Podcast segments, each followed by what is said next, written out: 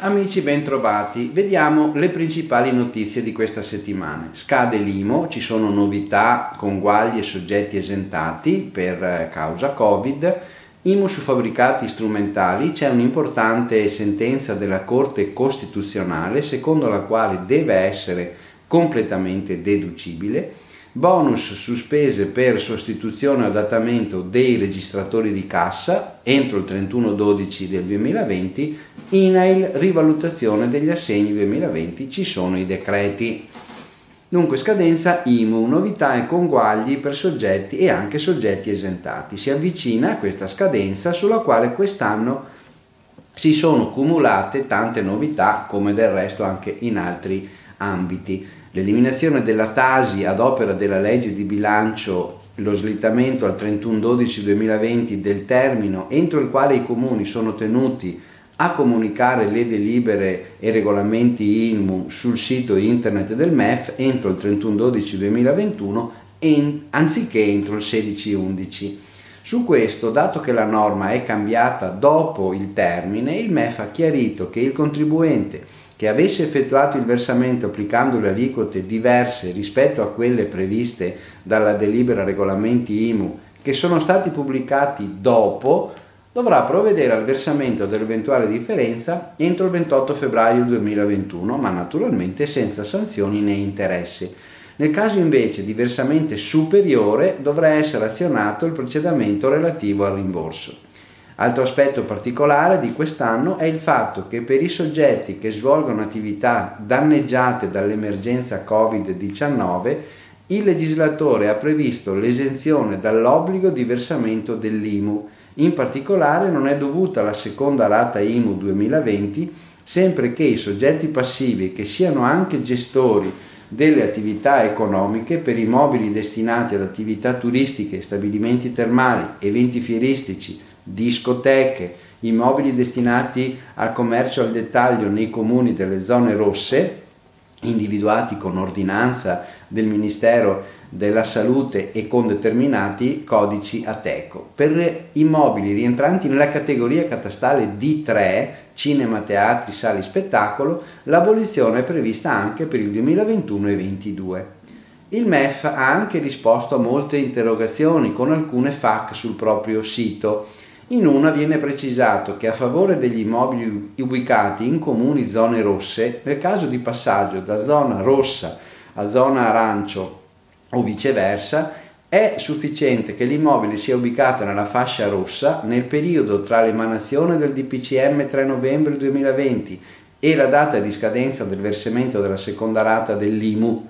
In un'altra FAC, sempre il MEF precisa con riferimento agli immobili adibiti a bed and breakfast e a causa di vacanze che per godere dell'esenzione l'IMU l'attività deve essere esercitata direttamente.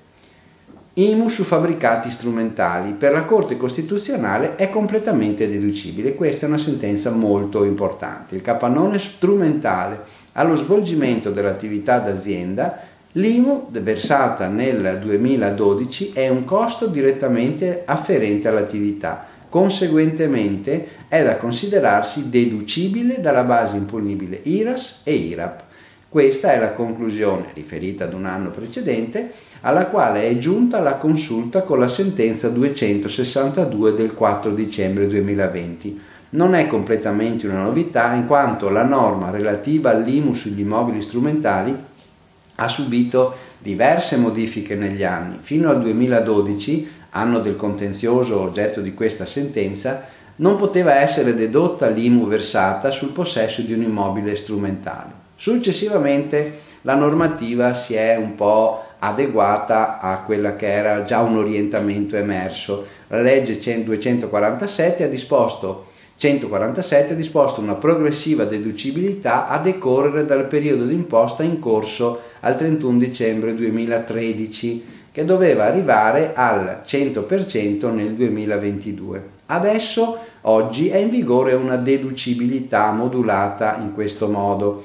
50% periodo di imposta successivo a quello in corso 31 dicembre 2018, cioè l'anno 2019, 60% periodo di imposta successivo a quello in corso al 31 dicembre 2019 e 20, 100% periodo di imposta successivi a quello in corso 31 dicembre 2021, quindi insomma a partire dal 2022 dovrebbe essere tutta deducibile già con le norme vigenti. Ora, la Corte Costituzionale dichiara l'illegittimità costituzionale dell'articolo 14,1 del decreto legislativo 23-2011 nella sua formulazione originaria ante 2013 che prevedeva la non deducibilità dell'imposta. Vedremo se si attiveranno le possibilità di ottenere dei rimborsi o no. Credo di no, ma vedremo. Bonus su spese per sostituzione o adattamento registratori di cassa entro il 31 dicembre dal 1 gennaio 2021 sarà obbligatorio anche per i commercianti al minuto con fatturato inferiore a 400.000 euro memorizzare e trasmettere i corrispettivi giornalieri con registratori telematici o attraverso la procedura documento commerciale online sul web. A seguito delle difficoltà causate dal Covid, la nuova scadenza per l'adeguamento dei registratori di cassa è fissata al 31 dicembre 2020 Ricordo che sulle spese sostenute per l'adeguamento è previsto un credito d'imposta del 50% del valore fino a un importo massimo di 250 euro per l'acquisto di un nuovo registratore oppure fino a 50 euro per interventi di adeguamento. Il credito è utilizzabile in compensazione tramite modello F24 telematico a decorrere dalla prima liquidazione periodica dell'IVA, dopo la registrazione della fattura relativa all'acquisto. Rivalutazione degli assegni INAIL. Il 4 dicembre sono stati emanati i decreti del Ministero del Lavoro che riguardano la rivalutazione di alcune prestazioni economiche erogate dall'INAIL. Il decreto 68 dell'11 agosto 2020 sulla rivalutazione dell'importo dell'assegno mensile di incollocabilità a decorrere dal 1 luglio 2020, decreti 91 del 3 agosto, 92 del 3 agosto 2020 relativi alla rivalutazione delle prestazioni economiche continuative per infortunio sul lavoro e malattia professionale, con decorrenza dal 1 luglio 2020, rispettivamente per i settori industria e agricoltura. Decreto 3 agosto 2020 che contengono le percentuali di riduzione per l'anno 2020 del tasso medio di tariffa per prevenzioni che riconferma le aliquote del 2019. Bene, vi auguro buon lavoro e buona settimana.